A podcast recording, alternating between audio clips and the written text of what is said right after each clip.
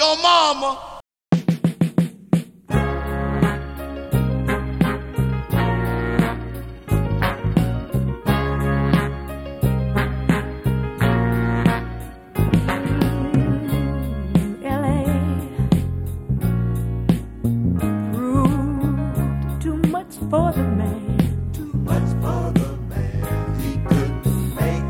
El tren de la medianoche a Georgia. Indudablemente un tema referente de la hora soul. Si por los oyentes fuera esta canción, tendría que ponerla todos los días en el programa. Una de esas canciones que representan una época, un sonido. Para el grupo de Gladys Knight y sus primos, The Pips, no fue nada fácil.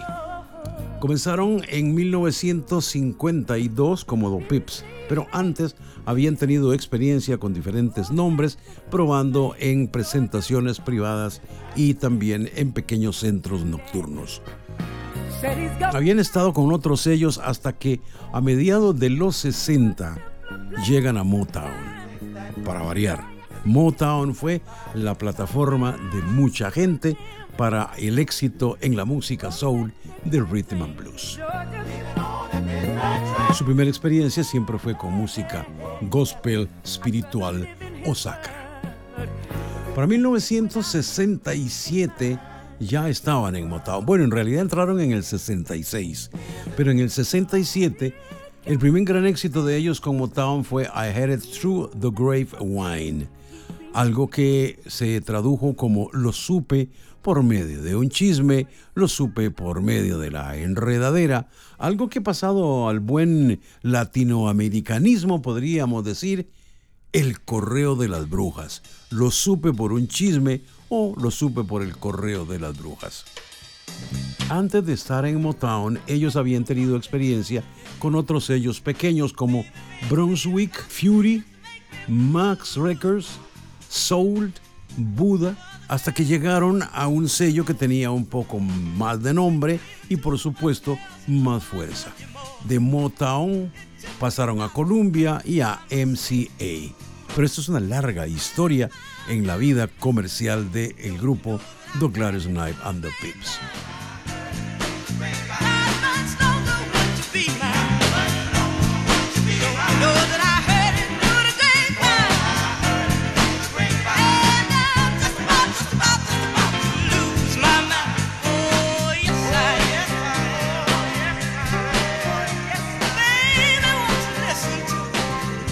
De los trabajos producidos para Motown se destacan grandes éxitos como Lo mejor que me ha pasado, Best Thing Ever Happened to Me.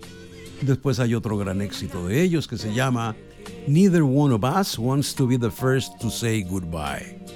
Ninguno de los dos quiere ser el primero en decir adiós.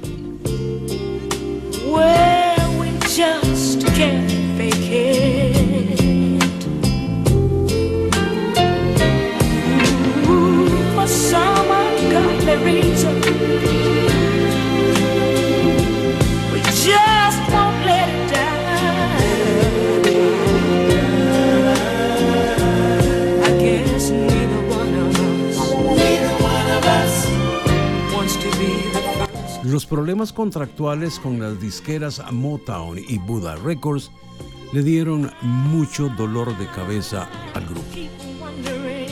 Tuvieron que negociar con Buda una salida para poder estar en Motown, pero Buda presionó para obtener algunas cosas y obligó a Gladys Knight y los Pips a grabar álbumes paralelos mientras estaban con Motown. Obviamente que la calidad de las grabaciones no era la misma e independientemente grababan cosas que no era del agrado de ellos. Algo muy común en la industria de los discos cuando alguien quiere separarse de un contrato y todavía hay cosas pendientes por cumplir. Lo cierto es que Gladys Knight and the Pips participaban en diferentes shows de televisión, entre ellos el de Richard Pryor, en un momento en que las cosas estaban muy calientes entre los dos sellos, Bura y Motown, al punto que cuando los Pips sin Gladys cantaban en el show la parte que le correspondía a Gladys, simple y llanamente en cámaras enfocaban un micrófono solo porque ella no podía aparecer. Algo similar a esto había sucedido con los Jackson 5, Motown y Berry Gordy, al punto que los Jackson tuvieron que convertirse en Jackson porque The Jackson 5 era un nombre registrado por Berry Gordy en Motown. Algo similar sucedió con Gladys Knight and the Pips.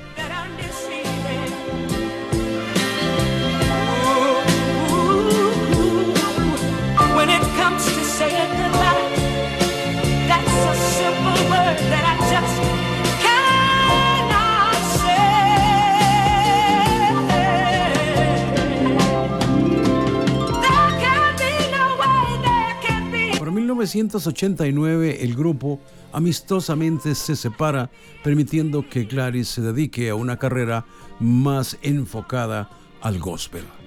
Ella es parte de la Iglesia de Jesucristo de los Últimos Días, donde fundó y dirige un coro. Aunque esto no le impide ocasionalmente salir de gira y hacer presentaciones en música secular. Sigue ligada a su hermano Buba, quien es el que se encarga de manejar y producirle las giras y ocasionalmente la acompaña en el escenario. El grupo separadamente ha estado grabando producciones y haciendo cosas, pero ya no como la agrupación Gladys Knight and the Pips. The Pips son una cosa y Gladys Knight otra. Curiosamente, cuando el presidente Jimmy Carter, originario de Georgia, abandonaba la Casa Blanca al final de su mandato, lo despidieron justamente con una versión especial de The Last Train to Georgia en vez de Midnight Train to Georgia. Gladys Knight and the Pips, una agrupación musical que escantó al mundo, cuya líder regresó después de todo a cantar en la iglesia la música de gospel de alabanza, aunque sigue viajando en el tren de la medianoche a Georgia.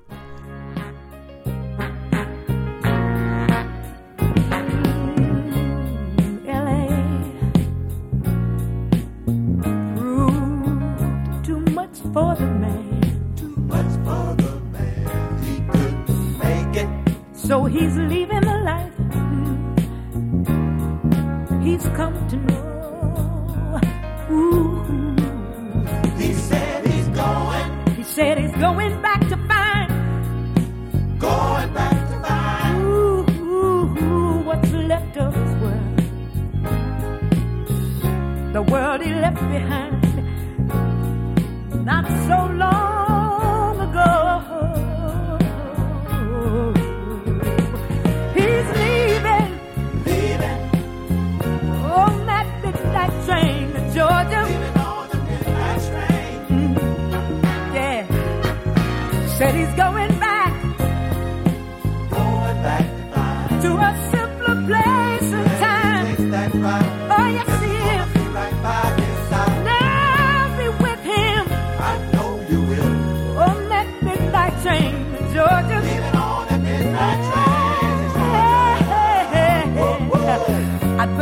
live in his world than live without him in mine.